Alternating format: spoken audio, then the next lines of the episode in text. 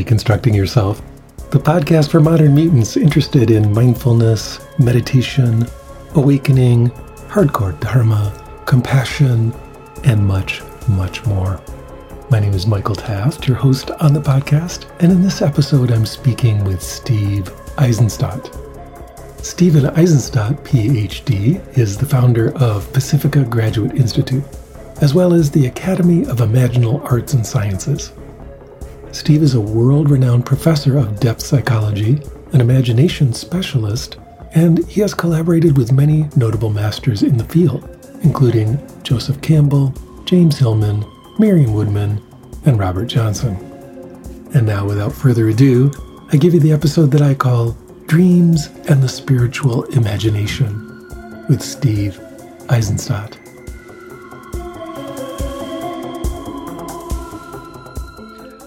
Steve, it's a real pleasure to have you here on the Deconstructing Yourself podcast. Welcome. Thank you, Michael. It is truly a pleasure for me as well. It's been so long. So I think it was maybe about 15 years ago that you and I spent quite a bit of time working on your book, uh, Dream Tending, together.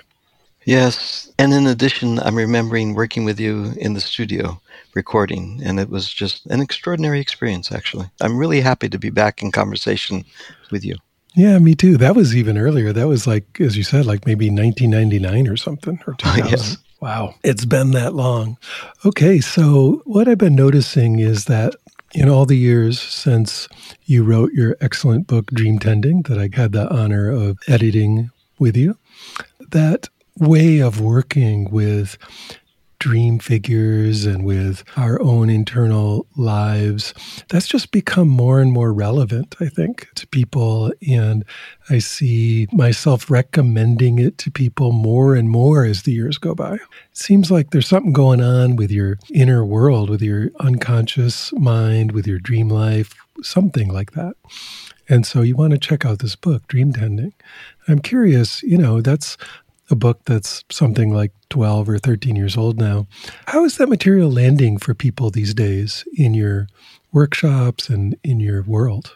What I'm noticing is that it's landing in a big way. And in fact, it's growing in terms of the interest the curiosity and the necessity, the need to really listen in to dream.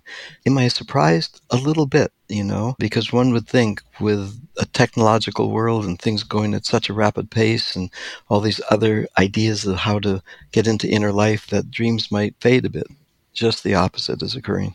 When I'm speaking here, there, everywhere, internationally.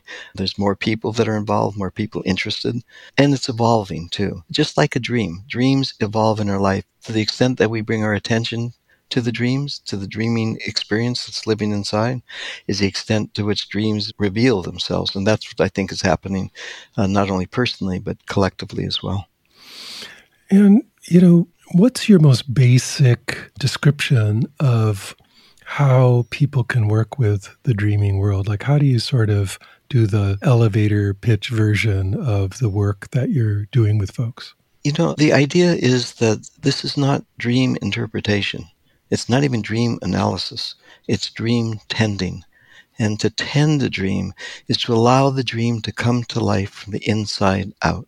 That's the difference that I think makes all the difference because when the dream comes to life, has its own expression, rooted not in our mind only, but in deep imagination. When we can listen to the dream from that perspective, the intelligence of the dream, the guidance that the dream offers, the way that we can work with the inner figures that are forever present in our lives, that becomes uh, revelatory. And I think, you know, that's the difference that makes all the difference, as I said. It's the idea that dream images are alive. I call them living images. And I think that's the key and the heart of the approach of dream tending. Steve, what do you mean when you call a dream image a living image? That's a very intriguing phrase, living image. Yeah, it is. And the way that I explain that, first, it comes out of direct experience. You know, when our eyes are closed, something else comes awake at night. And what comes awake is the dream. And I think we're trained almost, or we make an assumption that I am having that dream. And it's person centric, so that everything that is occurring in the dream is, you know, part of my doing, part of my making. When in the actuality is that, as I said, eyes are closed, something else is in the room along with us. And the images and the landscapes and the actions and the voices and all that is involved in the dream. It's a living landscape. It's when we get up in the morning, we write it in a journal, we then begin to try to make meaning out of it. Then it begins to lose its life and it becomes something that we're trying to figure out or apply rational experience to. In the dream, images are alive, they interact with each other. So I say images are embodied, they have presence, they have pulse, they have the capacity to interact, to change, to do things. So when we begin from that point of view, we are in the presence of imagination, of the dream revealing itself to us. So it's a different point of view, right? It's not person centered, it's psyche centered or dream centered. And as a result, I began working with dreams and with people in just quite a different way, which we can talk about if you'd like. Yeah, tell me more about that. You know, I start with a series of questions that are very different 98%, let's say, of dream work starts with the idea, you know, tell me, what are you dreaming about? What is your dream? And I start differently. I experience that as what dream brings you here? You can see, from the very beginning, it's what dream brings you here. It's not person centered, it's dream centered. The second question is who's visiting now? Not what does this mean?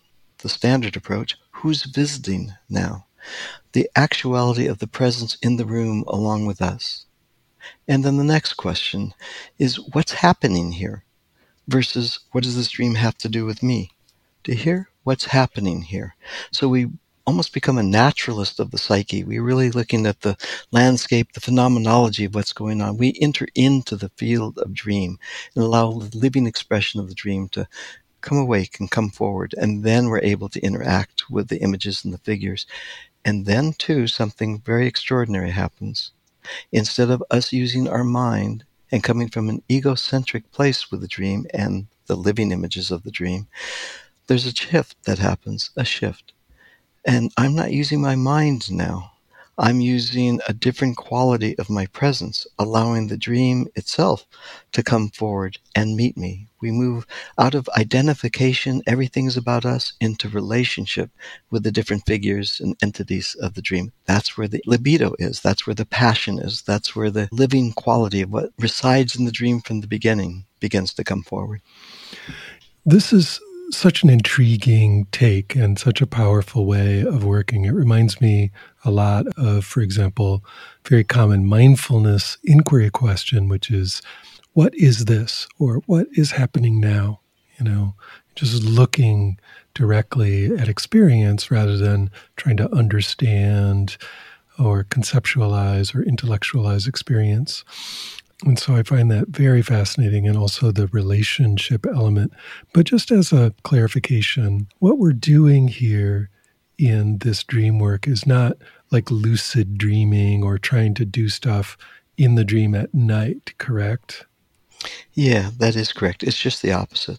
Actually, you know, wherever I go internationally, people will ask me, you know, what about lucid dreaming? Can I get inside the dream and control my dream? Can I, you know, direct it into an experience or into a place?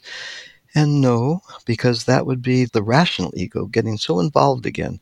You know, then you're kind of going into the landscape of dream, almost setting up, you know, private property signs. You know, it's like you're conquering the dream in a way. No, it's just not that at all. It's that we are visiting in the dream and we're getting curious, which is the idea, right? To get really deeply curious about who meets us there. Now, the difference here is who meets us in the place of the dream are the figures and images of the dream itself. Yes, it's linked to experiences that we have on the outside. Yes, you know what's going on in our bodies and our feeling, our emotions, that's present. And two, who else is present are the figures and the entities, you know, the animals, the creatures, the landscapes of the living psyche, of the dreamscape itself. That's who we get curious about. It's so interesting. I've done a lot of reading and interacting with scientists in the neuroscience world in the last 10 years. And there's just this all pervasive view that dreams are just kind of garbage, you know, that they're like the mind sort of recycling all the stuff that happened during the day. And maybe, you know, it's trying to cement memories, but there's not even a sense that they're meaningless, but more like it's just chaos and garbage. Mm. And it's such a contrast to what you're describing. Can you talk a little bit about that? Yes. In fact, you know, they just completed a huge research study asking people, are you interested in your dreams, right? Is that something that you want to explore more deeply? And frankly, most people will say, oh, not really. you know, not really. In fact, if anything, just let me have a good night's sleep. Get rid of them. You know? Well, yeah, because at this moment in time, in particular, you know, we're faced with nightmarish images, and we're reacting to what's going on in the world around us, and so on and so forth. And yet, I've worked with now what thousands and thousands of people working with Dream. It is extraordinary. The innate intelligence that's alive in each of these dream figures, images, landscapes, even when we begin to experience something threatening or uncomfortable or, you know, out of the ordinary. The intelligence that's alive in the dream is extraordinary because we're accessing imagination. And dreams, I think, are birthed from the deep imagination, the autonomous imagination with a genius of its own. So, no, I am certain at this point that dreams bring forward in our life not only a sense of who and what's moving through us, but also a sense of calling, you know, because dreams, in addition, speak to us about our desire, about our calling, about our sense of purpose. You know, that's another question that I use when I'm tending to a dream. Rather than interpreting or analyzing dream, when we're tending to dream, that next question is, what is the dream's desire? And notice again, what is the dream's desire? Which means that each of the figures of the dream, the living images of the dream, there's a desire, there's a pull of the future that's alive and active in the dream time. And we know now that people are increasingly giving value to dream. I mean, Einstein, you know, said the classic thing that you can give me all the facts and figures in the world, but that doesn't get close to the real sense of knowledge. Imagination, curiosity, that's what circles the world. To access that is to really, you know, root into the intelligence that is innate and unique to each of us. Harvard Business School in the world of today just now is changing their curriculum and their curricular focus and emphasis for sure. They're putting imagination and cultivating that imagination right in the center place of what they're teaching. Why? Because in imagination, in dream, comes the possibility to innovate, to create, you know? And yeah, perhaps it's always about the bottom line and, you know, the competitive edge. But putting that to the side, what's being talked about and experienced in a very concrete and direct way is the extraordinary, not only creative, but healing potential, possibility, powers of the dream. Can you tell me a little bit more about the healing powers of the dream? What do you mean when you say that? Yes, part of what we do in dream tending, when I teach dream tending, one of the modules is just right there, right on the healing powers of dream. Well, let me just share an example and then I'll talk a little bit around that. A woman comes in with a dream, right? And the dream is of a vine that's growing up a tree, but the vine is very constricting and the tree is beginning to feel strangled. And then we begin to see in the dream the tree even, you know, beginning to die and she comes in quite disturbed. She is a person that her house and her backyard is right up against a wooded area. And for her in particular, you know, those kinds of images are disturbing.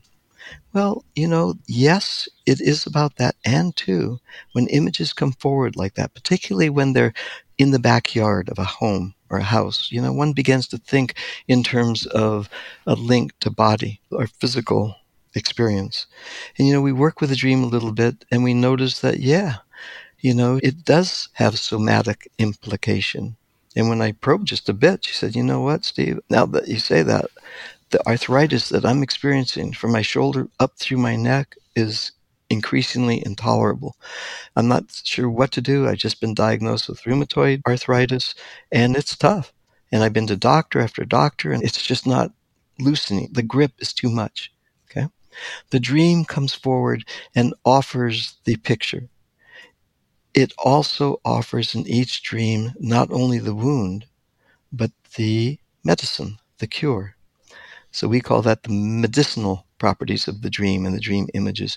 When we went more deeply into the work and we looked at those vines, that was what was wounding. But when we really had the protection and the safety to really look even more carefully, she could see that there was sap coming out of the vines as it was growing up the tree. That sap was important because that sap, like it does homeopathically, that which is hurting or killing also has the opportunity in a small dose homeopathically to cure. When she was able to take just a bit of that sap, rather than feel entwined and strangled by the whole piece, just a bit, I asked her to just rub in her hands and apply it on her neck, which she did. A warm feeling came forward. And honestly, I remember because it was just a number of weeks ago in a big group of people and heard, you know, her shoulder just boom, relaxed very deeply. And she felt that experience of warmth and the beginnings of healing. Now, from the dream comes the medicine. So, what would it be like, I said, for the next two weeks, every day in the morning, to remember the image in the dream and to go through the same process that we've just done? And in fact, watch dreams that come forward in addition that comment further on what we're doing. And when you're taking the medicines that the doctors give you, in addition to the particular medicine that is being prescribed, what would it be like to also apply a little bit of the sap of the vine that came into your life in deep imagination and expressed itself through dream? The healing power of dreams. That's really intriguing. So she's actually just in her imagination imagining putting the sap on her shoulder or whatever, correct? Yes, in imagination, and I'm a big fan of okay, it's happening in imagination. Now, I'm noticing when I'm working with people, I notice their bodies because the body is always dreaming, right? Always dreaming gestures, breath, facial expression. So, you know, just to touch the sap, rub it in the hands, literally, literally, and then with the hand apply onto the neck. It's really wonderful to work that way. It's high play, right? Children do it all the time. They're in playtime. They're in, you know, child's play. And that is not to be, you know, relegated to some kind of childishness. It's very different than that. It's in the imagination, inside of the imagination, allowing the potency and the genius of imagination to come forward and to be part of our lives. So fascinating. Now, you brought up the idea of the desire of the dream or the libido in dream. You know, to me, this is extremely fascinating and intriguing direction. As you probably know, in the world of meditation or Buddhism, there is a really strong habit of like negating desire or suppressing desire, or desire is why you suffer and desire is bad. And it's so interesting to me because when we're doing Jungian techniques or active imagination or dream tending, like you're describing, it seems like there's a much, I don't know what I would call like a healthier or more intimate or deeper relationship with, you know, the passion or desire or libido. And so, how would you talk about that with regards to dream tending? Like, how can people develop like a healthier and more alive and more creative and generative relationship with their own desire using this dream work? Yes, well, you know, it starts with the living image again, because each image carries with it, intrinsic to the living image, just like intrinsic to each of us, there is a desire, a life force a passion of one sort or the next, right? And the idea is how do we get into relationship with those images with that innate desire embedded within?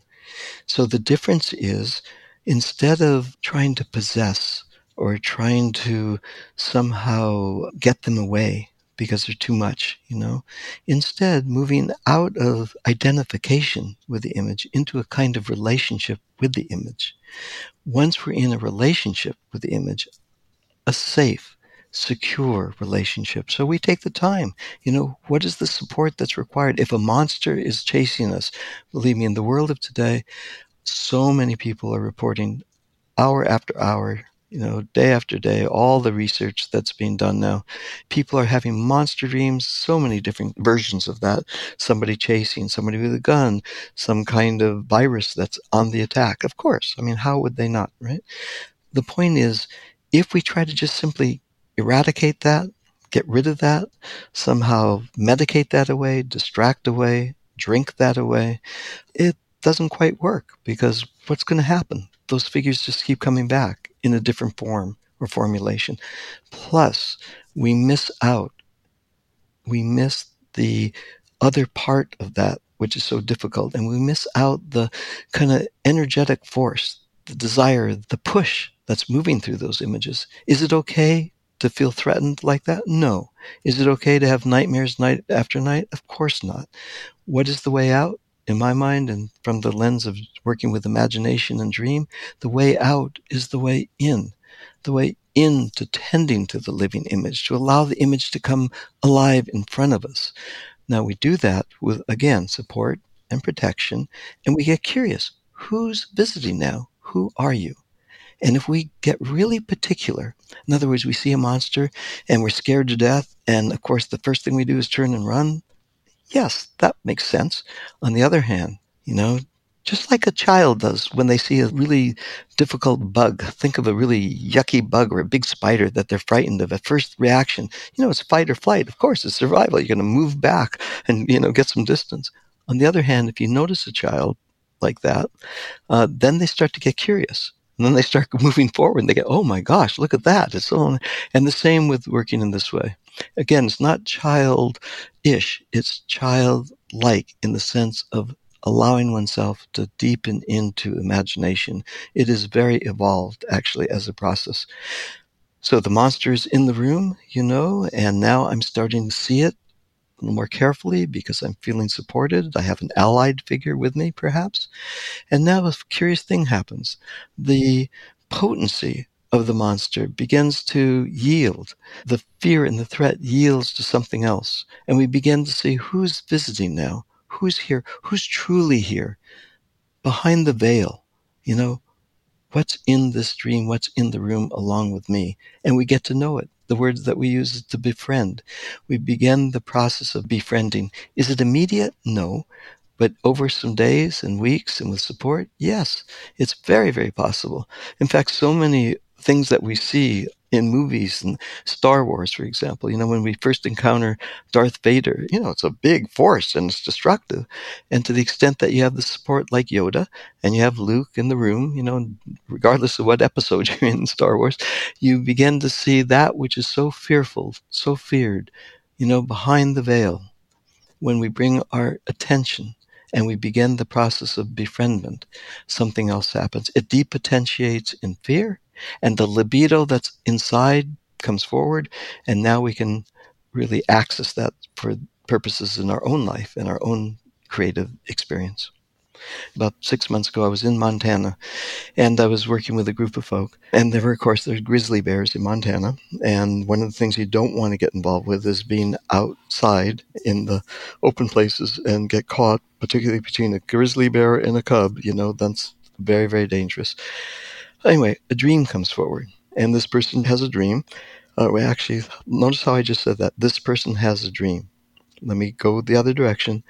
A dream visited this person, right? Mm-hmm. Made a claim on this person's attention, came into the dream time, and the dream was of a bear in the forest chasing. She looked around, and oh my God, right behind her, this and snarling teeth. So snarling face, teeth showing, scared to death, running, running. All of a sudden, something horrible happens where while she's running, she's noticing that her legs are giving out. She's getting weaker and she's worried that the monster was going to claw her and, you know, harm her in some way. Classic dream, being chased. Classic theme. Or the intruder is another version of that. So, what do we do? You know, first do we think about what is chasing me? Is there something in my life in the last 24 hours, in the last three months, that is threatening in my life? Yes, we visit that place. go again. What about the chase? Is there something about the chase, just archetypally, in the collective imagination of human experiences? There's something about that that's resonant? Yes, of course there is. But those are still storytelling. And that's still a sense of making that bear into something other than the actuality of the bear in the dream. The way that I moved with that in terms of dream tending is whoa, you know, yes, that is frightening. You know, before we even go there, in other words, before we even start to make a claim on that bear and interpret it away, and you know, just notice the ground you're standing on. Where are you standing? Oh, I'm in the forest. And I notice at once when she says that, a deep breath in, because the forest is animated, you know, this place. And she loves this place. So her body relaxes. Okay, now she's getting the ground under her feet, sense of support. Oh, I say, and I'm getting curious. You know, when you're in this place, do you walk alone in the forest or sometimes do you walk with a friend? Oh, she says, you know, actually, because I just live, you know, down the way, there's a dog that is part of our family that I walk with always. We're such deep companions. We're so close to each other. I go, hmm. So now with ground under the feet, a companion on her side, I say, you know, let's take a moment. Let's turn around with the safety, the protection, the security, the allied presence, the support here if you turn, instead of running from the bear, and just turn around and ask, Who's visiting now? Who's chasing? And she looks, and the bear begins to become more and more visible. And now, standing ground, looking back, instead of dismissing, extinguishing, shooting, killing, all those things that we would want to do with bear, she looks and notices. And sure enough, I then ask the questions, very particular questions. You know, what color is the bear? Oh, she says, well, it's a kind of dark black and with some brown. And then I ask, and how big is it? Well, it's a pretty big one, but you know, now that I'm seeing it more clearly, it's not that big, but it is here and it's present. Oh, I say, it's here. Living image, right? It's here. Is it in the room someplace? She says, Of course, yes. And I ask, Well, where would it be right now? In the field of imagination, the field of dream where we're working? Oh, it's right here. People are immediate with that, by the way. I mean, it just takes a millisecond. People see it just in a moment. It's just uncanny how that works. Well, it's right here. Ah, now you're feeling again, reminding her of the safety, and she's in community. I love working with dreaming community community is by far one of the best fields of experience and support that we can have. She's looking at Bear, right? In community with her ally. The dog is next to her, ground under her feet, and she's starting to look. And now with particularity, brown fur. And I say, you know, what color are the eyes? Oh, she says. Oh, I see. And he looks more carefully and closely still. Oh, they're kind of brown and black. Oh, and I get curious. I'm wondering, you know, what are you noticing about Bear now? See, I'm not being directive. I just get curious and stay inside the flow. Oh, well, yeah. Well, it's not as threatening right now. It's kind of smaller, you know, than it was just a while ago. And we begin. We're now at the beginning place. Let's begin the process of getting to know this one. You know, this one as part of life. Now let's fast forward just for the fun of it, right? Now I'm getting to know Bear. And now we're going to give name a bear, you know, uh, name two bear, brown bear, black bear, Montana bear, mountain bear. And that's what resonated with her, mountain bear. Now she is befriending mountain bear with dog on her side, you know, ground under her feet, protection. I'm there, the community's there, mountain bear. She gets to know this one. Do you know what a difference that made for her in her life? To have mountain bear as an ally in her life rather than a nemesis, something so threatening. You know, now when I'm outside, when I'm in a threatening situation and mountain bear becomes companion, something very different happens in the quality of my life. And you can see passion, desire, unleashing, maybe too strong a word, gets evoked. Okay. Why? Because I'm not spending all my life energy in trying to keep that one separate from me you know, trying to shut that one out somehow. Instead of using all my energy to push away and be on the, you know, the place of feeling threatened and, you know, off, I'm now able to stand ground and to be in companionship. Also, when you see that which is threatening somewhere else in your community, like a person or a partner or a colleague, You can see if you still don't have that you know put together in your own life you're going to feel always you know on edge with that and more energy gets dispensed this way. Here now mountain bear as companion. Now that threatening boss or, or friend or work situation or medical situation isn't as threatening because i am accompanied with an indigenous presence from the deep psyche imagination from the dream time. How awesome is that in life? No truly you know, I always have this thing that part of what we're doing is cultivating a council or a community of inner companions that we can walk in the world with. You know, in my own life, when I'm talking in front of the United Nations or in front of, you know, and I do a lot of that and I do a lot of work with big groups. If I just go up there by myself, one thing happens. Yeah, I can mobilize. I've learned how to do that. You know, I do a lot of preparation, so I can do that piece. And I'll then go into overdrive and really try to drive it home, so to speak one thing happens. When I first take the moment to consult the inner companions and then go and make the move, something very different happens. I feel supported. I'm coming from the inside out.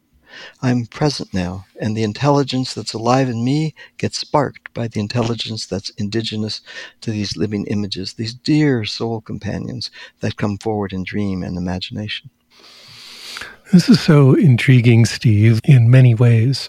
One of the things that's occurring to me now is how, again, I keep bringing it back to meditation, but how in so many meditation traditions or spiritual traditions, you know, there's this kind of very strong downplaying of this kind of material. You know, that we don't want to go into the mind in this way. You know, we want to stop thinking or just have a blank out or some kind of deep void type experience makes up a lot of spiritual practice. And another part does use visions and does use this dreamlike material, but it's usually like received, you know, it's a tradition. And so there's a particular image, like an archetypal image that the tradition uses in a visionary way, but it's not as you use this word indigenous, it's not indigenous to the person's own psyche, right? It's from the tradition, not from the personal psyche. So there's no real room for people to bring their individual dreams and their imagination to the practice. So I'm curious, you know, how can a person use dream work to access their own spirituality, their own soul, contacting, you know, the deeper things in life? In a more integrated and powerful way. Yes, I'll personalize that. I start the morning with noticing what comes forward in the night, who's visiting now. I write that down. Next thing I'll do is to, you know, make some notations. What's happened the day before, the last 48 hours that bumps up against that? And are the dreams, you know, sharing something insightful about what I'm missing or something that needs more attention or so on and so forth? I'll do that. And then I go to the next possibility, right? I get curious. I allow the images to come to life and tell their stories. Instead of me speaking for them, I listen deeply to their stories. So you're not just treating them as like a part of me and they're just somehow expressing a thing about me. No, they come from the deeper wells. And for me, it is a spiritual praxis in a way. It's a dream praxis or a praxis of imagination. Because what happens next is that it's possible that as the dreams come forward, there's yet another opportunity. Because the dreams open portals, so to speak. I mean, yes, they present, but if they originate in deeper imagination, right, they offer the way back into deeper imagination. And that's what I do is I follow their lead and I go into a quality of experience that is quite imaginal. You know, I just follow the figures down and about and around, walking along with, not leading, not explaining, simply one of the troop, one of the many companions. You know, when I start the day that way, it changes. Plus, who I am and how I am. And if I do a piece of writing that follows, or I'm going to work on a project, or even, you know, given what I do in terms of working with institutions, working with the budget or anything, the capacity, the intelligence, the clarity, the desire is opened up from the inside out. You know, energetically, I'm more engaged and in alignment. In terms of perception, I'm clearer. So I have a clearer mode of perception. And I'm accessing the wellspring, you know, the genius of imagination. And even, now, I'm just thinking this. This great conversation, Michael. Uh, just two days ago, I was at the ocean here in Santa Barbara, and I go into the ocean. I'm so fortunate to live here now, and so I go and swim and free dive each day. And yet, uh, two days ago, I was walking about, and uh, I noticed this little girl and she must have been three years old there with her parents and she was just in this kind of reverie right and you know i name it reverie for her no, it's not reverie. She's playing in the sand, making a little castle, putting in shells and rocks and all kinds of things, but then starts talking with you know what she's making. She's just in the whole realm, you know, engaged, involved, interactively with all these things coming to life, right? And it reminded me of when I was a little boy. When I was a little boy in the backyard of our suburban home, you know, right outside of Los Angeles, I would do that. I would sit in the dirt there and play with the dirt and, and get rocks. And even when the bugs came, ugh, and the best part of all was once a kind of little frog popped out and I made some water. And, you know, I'm in imagination. In that time, I'm inside of imagination, not outside looking in, like we mentioned earlier, inside of imagination. Oh my goodness. You know, I don't know if it would be meditation per se, but I'm inside the field of experience that feels so qualitatively meditative and reflective. It is really quite an extra. Is my mind busy? No, not at all. Because I'm not in mind. I'm in imagination and I'm in curiosity. And I have to say, in the world of today, it's very helpful to be in curiosity. You know, the teachings that I'm doing, and I'm on, you know, webinars and Facebook Live, you know, now almost once a week because people are so concerned with their immunity and with their health and with the agitation and the stress. So I'm talking a lot about, you know, moving from a place of anxiety and really difficult distress times into a creative incubation and using this time that way. And the reason that I mention curiosity is when we're curious and when we're anchored in the deep imagination, in the autonomy of imagination, just like that little girl is, or I am when I'm working up and work with dreams in the way I've described. I'm not anxious nor distressed at the same time. They're reciprocal inhibitors. That one doesn't correlate with the others. So to the extent that I can do that is the extent that my breath deepens, you know, my muscles relax, my immunity goes up. I'm not in adrenaline. I'm in acetylcholine, you know, it's a whole different set.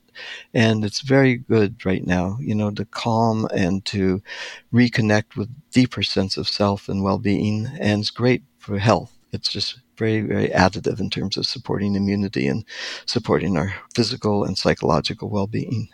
And so, do you find that people are having a qualitatively different kind of dream or very different sorts of images? How is the dream experience right now reflecting this, you know, tremendous fear and uncertainty out there in society? Yeah, there's five themes that are very prevalent right at the moment.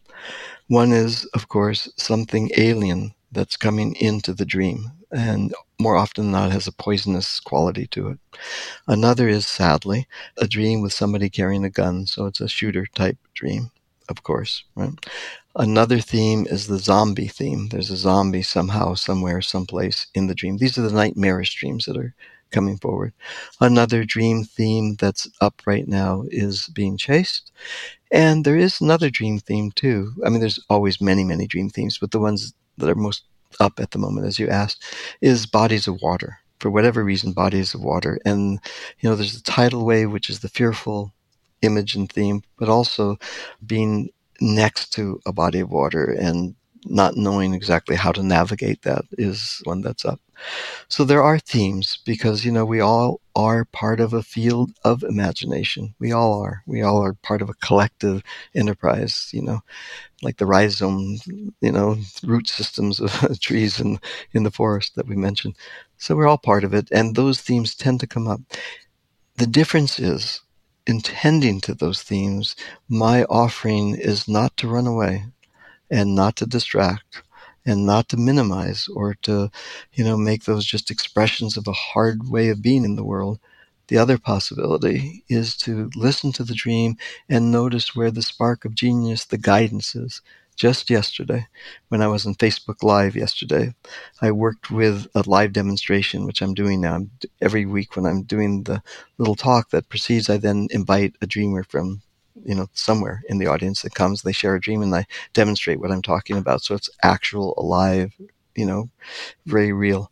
And she was dreaming and here's the dream and she's at a table and there's a little girl blonde hair gorgeous little girl maybe about i what she say four or five years old, and she's teaching English to this young one who's from another country, right? Everything's going well. She sees a sparkle in her eye. She's alive and happy and engaged. And then something happens. And what happens is that something comes forward, a threat presents, and there's a figure that comes forward. And before you know it, the little girl's head is lopped off. Oh my God. You know, that's horrible horrible in this setting. Then what happens is another head of a puppet gets lopped off. So now you're seeing two figures without heads, right? The dreamer in the dream says, Oh no, this is terrible. So she actually picks up the two heads and she says, and this is the way of dreams, right? Dreams speak in poetics, in imagination, and in symbology. So she picks up two heads and she puts them into this car, in, in not into the car, but into a, a place in the car and drives off and then laments She's so frightened, the dreamer is upon awakening. She's so sad because right before waking up, she says, I just don't want to forget you. I don't want to forget you. I need to stay connected. Therefore, I'm going to take the heads to always remind me of your presence. Okay? End of dream. Wow. Wow the dream describes the times, right? And also, you know, I could say, yeah, you can go to the headless maiden, you can go to archetypal psychology and work with myth, and of course that has merit. You know, the head's being chopped off, you can talk about her rational mind being separate. You know, you can do all those kinds of things. You can. And are they useful? Of course they are. And to neglect going there, maybe that's a mistake. However, in addition, something else is going on. It was given with the dream, right? I don't want to forget you. What doesn't she want to forget? She doesn't want to forget sitting at that table with that little girl in front of her, right? And interacting in that way. Because when she was interacting in that way, something came to life inside of the dreamer, inside of her. She felt a yearning. She remembered her yearning for mentoring, for being involved in imaginal play, particularly with a young one. Do you see? So what can we do with that? Well, it's a living image, right? It's in the dream. How can you spend time with this one? How can you, in fact, over the next five days, invite her as a companion to walk with you? In fact, rather than you teaching her, what can she do in terms of gifting you? So when that happened, tears started streaming down her cheeks, you know? Whoa, Steve, I've been so isolated and distanced socially that I've forgotten that whole place inside. Yes, I see. It's not just about threat and not about some horrible thing about getting heads lopped off. That got my attention for sure. It's about reconnecting with that little one, that little girl, and re engaging deep imagination and taking that with me over these next days. Oh my, honestly, it was something. Oh, you can only imagine the chat rooms just lighting up, right? yeah, everybody's wow. going, "Whoa, okay, I like this," right? Because she was touching into deep imagination, you know, and she now has a person that can be really a guide for her, honestly, you know. So walk with the little girl, and let her show you for an hour a day. You know, let's not get overly nuts about it, but for one hour a day, what would it be like to walk and allow her to take lead? So that's what we did. Yeah. So what a alchemical transformation from the terrifying, you know, decapitation dreams that seem to be coming out of anxiety and fear, and to turn it into this, not turn it into, but discover its innate quality of curiosity and connection and wisdom and etc. I mean, it's amazing. Yes, and I think the word, Michael, that you just used to discover to get curious, to allow the discovery to come forward and present itself. Yes, I totally concur. Another thing that's coming to mind for me right now is back when I was helping you with your wonderful book, Dream Tending, you brought up a topic that you called the counterfeit image. And I found this topic really, really interesting. In this interview, you're talking about living images and you're talking about indigenous images, meaning they're, you know, innate to the psyche of the dreamer or they're natural somehow. But you brought up at the time that there's this other kind of image, what I would call sort of like a corporate Teflon, non indigenous image, or I think you used the phrase um, counterfeit image. And that it was almost like media images and advertising images had colonized people's inner life, their imaginal world, to a level that you had never seen before, you know, at that time. And that was, you know, 15 years ago or so, pre the internet becoming such a big deal. And so I haven't talked to you about this since then, but something that I wonder about often is I'm wondering, like, I wonder what's been happening with the counterfeit images since that time. I mean, and here you are working with people every day on their dream life. So I'm just curious. I've been wanting to ask you this question for years. You know, what's going on with the counterfeit images now, and what do you make of it? Yes, it's certainly captured my attention even more so in the world of today than the world of 15 years ago. You know, the sci-fi suggested at some point we'd all be cyborgs. Well, now we all are cyborgs, right? We all are codependent on the machine.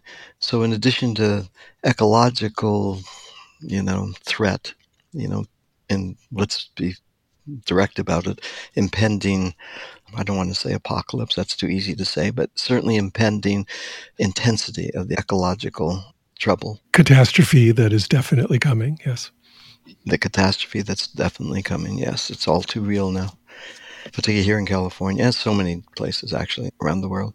Well, in addition to that, of course, is issues of social justice. Absolutely, you know, and to the threat of illness, of course. Another threat that sometimes doesn't get as much attention, but more and more so. And that threat, the fear is the takeover of the machine. And that in particular in the world of today has really elevated now to the place of, I would say, crisis. And what I mean by that is, you know, now people are asked to do homeschooling so much of the time. Kids are so, so much into the games and gaming and onto the screen for a variety of different uses. And hey, is it all bad? No, it's not all bad. But is it all consuming? Totally consuming and it's becoming a crisis. And that's where the counterfeit images begin, I think, originate. They originate not in the indigenous psyche, they originate in the programmer's code, if you know what I'm saying. We are being programmed to really buy things. You know, we're being programmed to imagine ourselves in a particular way. I mean, who hasn't selected an avatar in one way or the next? And so we're designing who we're supposed to be. How many likes we're getting determines our self esteem. You know, it could be said that technology now is almost controlling us. That's the worry, or it divides us into different, you know, sectors and places. Certainly it's used commercially, right? The competitive edge financially is dependent a lot on technologically how you work with the software and how you manipulate behavior and buying patterns and on and on it goes right? So to the extent that technology is alienating us from ourselves or polarizing us from one another is the extent that these images are just flooding into our experience. Now it's not even trillions it's way beyond that. Now the amount of technological imagery is being blasted through the social networks and that we're exposed to each and every day. I mean, it's now over the 50% mark. So we are on screen now more than 50% of the time in any given day. So it's finally hit over that edge. You know, people, uh, when they get up in the morning, if I were to ask the question so people can reflect on this, what percentage of people do you imagine in the morning before they get out of bed? First thing they do is reach for their cell phone and if you're thinking 50%, no. 60%, no. 80%, uh-uh. If you go into 80s and 90s percent, that's the percentage of folks that will reach for the cell phone and check. You want to see what hit you got during the night, right? You're looking for usually something positive, something yeah, hopeful, or checking something, some information piece. And we're just, we're programmed that way. The upside of that is, yeah, see, I have a strong belief that we need to co-companion technology in order to access the deep imagination. And I'm writing lectures on that and books about that. And, you know, I'm doing a lot with that. In addition, though, we need to be conscious how influential technology is and that those images are in our lives how influential they are.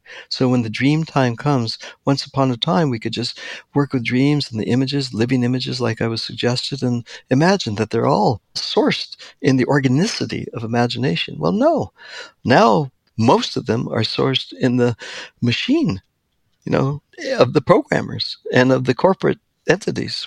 That's where most of them are sourced. So how do you differentiate is the question, you know, and I go to some trouble to really see into and experience how we differentiate from what I call counterfeit images, those that are part of an agenda usually to drive business traffic, and or those that have an indigenous root that takes us back to the deeper places of our humanity and our humility and our love and our eros and our desire and our yearning. You know, that's what's so important to me. So certainly dream tending is an approach that offers that opportunity. In hosting the images, befriending the images, we're less likely to get caught in the control of the images. It's so intriguing. So, how would you direct someone towards being able to distinguish these images? Well, first, you know, if you go to dreamtending.com, which is the website where a lot of stuff is on about dream tending, there's two or three different pieces there that can help not only give example, but to explain and so on and so forth. In addition, though, I do three things. You know, when I'm listening to a dream, I'll listen, and most of the images in today's world are somewhat what I want to say homogenized. You know, they're somewhat contrived, so to speak. They're pre-programmed, so they're familiar. So I hear those images, and yes, I can go deeply in each and every image, regardless of where it's sourced, and try to follow that image into its unique, you know, space, its generative spark. Easier though, when I'm listening to dream, which of the images holds a certain oddity, a little oddity, something out of the ordinary, right? Because that which is a little odd isn't as homogenized. It's not as contrived. It sparks a different kind of curiosity. It's still rooted in the loam of organicity that is the substance of imagination. So, number one, look for the oddity in the dream. And the second is, is there something in the dream the most forgotten part of a dream in the world of today's dream work is the landscape, the setting of the dream. Remembering that dreams come in settings, in characters, in action between things, and in feeling, experience. So we don't pay much attention to the setting. I do. I like to know from the beginning how the psyche opens up the dream, right? Are we in a forestscape like we talked about? Are we in a cityscape? You know, are we in outer space scape? You know, are we in the ocean place? So where is the landscape? And if we look and listen and host, befriend the landscape and walk about the landscape in the dream, we just pass that over. Oh, the dream is taking place in the forest, and then we get to the storyline. Of course, we're fascinated by the storyline, right? We're all part of that kind of persuasion. We all listen to talk radio, CNN, you know, on social media. We're all part of the narrative. So rather than jumping so quickly, getting curious about the ground that I'm on, right? Whether it be land or city or space or ocean. What landscape am I in? And then taking the time to walk about and notice what captivates our attention. What captivates our curiosity? And that also will be a way out of the programmed dream space into something a little more indigenous or rooted to the natural rhythms of psyche the psyche of nature, you know, is in large part part of our human nature.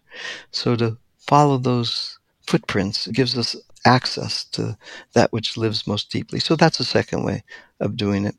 And a third way, you know, is an image comes and it has a kind of monstrous quality to it or a beautiful quality to it, you know? I mean, honestly, what's more difficult in the world of today to deal with our nightmares? Yeah, we all have nightmares, right? It's part of it. What's as difficult as the nightmarish is the erotic and the loving. And I don't mean just sexual eroticism, although that's wonderful. I'm also meaning the way of making deep, authentic contact with another. That in the world of today is particularly threatening. So, you know, looking for those cues, look for that which is particularly beautiful you know, something that is particularly, you know, unique in its way of being. It's another way to get into the indigenous rhythms of the psyche of the dream rather than getting caught in the counterfeit, you know, pre-programmed expressions. This idea of images kind of being implanted in our psyche all day long is so powerful and it seems to be such a major part of everyone's life today as you brought up it's really fascinating to think about that impact and how to work with it. And I see how working with the living images can really help us to, I don't know, kind of get back to what's really going on inside us. Kind of leads me to a final question, which is what do you see as sort of the greatest potential of working with dream and imagination for people today. In a way, I want to ask, what's your most beautiful vision for this work? Yeah, with the image that just came to mind that seems particularly vital, I just got touched deeply by it, and I have so much belief in it. It's part of what my life's work is at the moment. It is extraordinary when people come together in community, small communities, and share a dream with one another. A couple things happen. One is the field between, betwixt and between everybody amplifies. It resonates. There's a presence and a resonance that happens in that field. And then imagination opens and people begin to share at that dimension of experience. So they're not sharing only through their heads and what's going on to the day. It's not a psychological group per se. It's not figuring out problems. It's not problem solving group. It's sharing from the place of the psyche, of the place of dream. So it takes on a life of its own. And I know when those communities start meeting that way, they just go on and on and on because, you know, people that are sensitive and imaginative from the beginning really got cut off early on in life. That's where the hurt is, right? So many of us have that sensitive, kind of imaginative quality that was so extraordinary. And then for reasons that are for each of us different, but obvious. We've had to protect ourselves and shut that down a bit and take the path that was prescribed most probably by cultural norms and expectations and such, but to reconvene in these small little communities of imagination, of dream, right? And we always start actually with a meditative practice and with breath work. It's first centering, deepening, breath, getting quiet, quieting down, quieting the mind, right? And then allowing the images to come forward from the inside out to be shared betwixt and between people in community, and then following, not leading, the figures as they begin to reveal, present themselves, and then experiencing the incredible intelligence, you know, the innate intelligence, the incredible possibilities and opportunities that open up when we are able to listen into their stories in addition to telling them ours. We allow them to tell us what's moving through them from the inside out. So, answer your question for me, the blessing would be, the vision would be, just as what's happening now in so many of the communities I'm working in, we spawn off these small dream sharing groups. And it's just been really something to work in community with dream or imagination at the center place. Steve, it's so great to talk to you, man. Thanks for coming on the show. Oh, it was a delight. Thank you, Michael. Great to be reconnected again. Yeah, it really is. All right. Bye bye. Bye bye.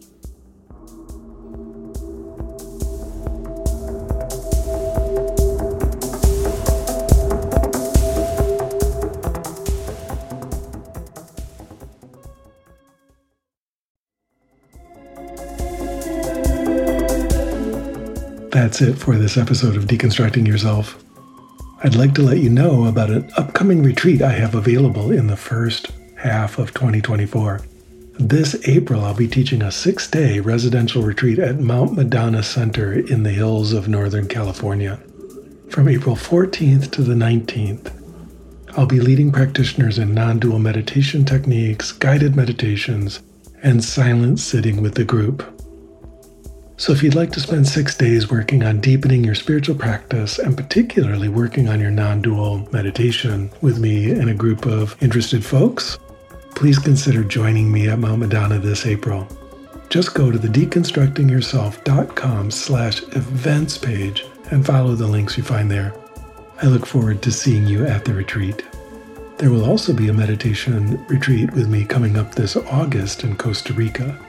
You can find out more about that at the same deconstructingyourself.com slash events page. If you enjoyed the podcast, please recommend it to a friend or talk about it on social media. Doing that helps it find its way to more people who might be interested. If you're moved to support the podcast, you can do that by contributing to the production costs on my Patreon page. That's at patreon.com slash Michael Taft. The money goes to support the recording, production, and bandwidth costs of this program, which are substantial.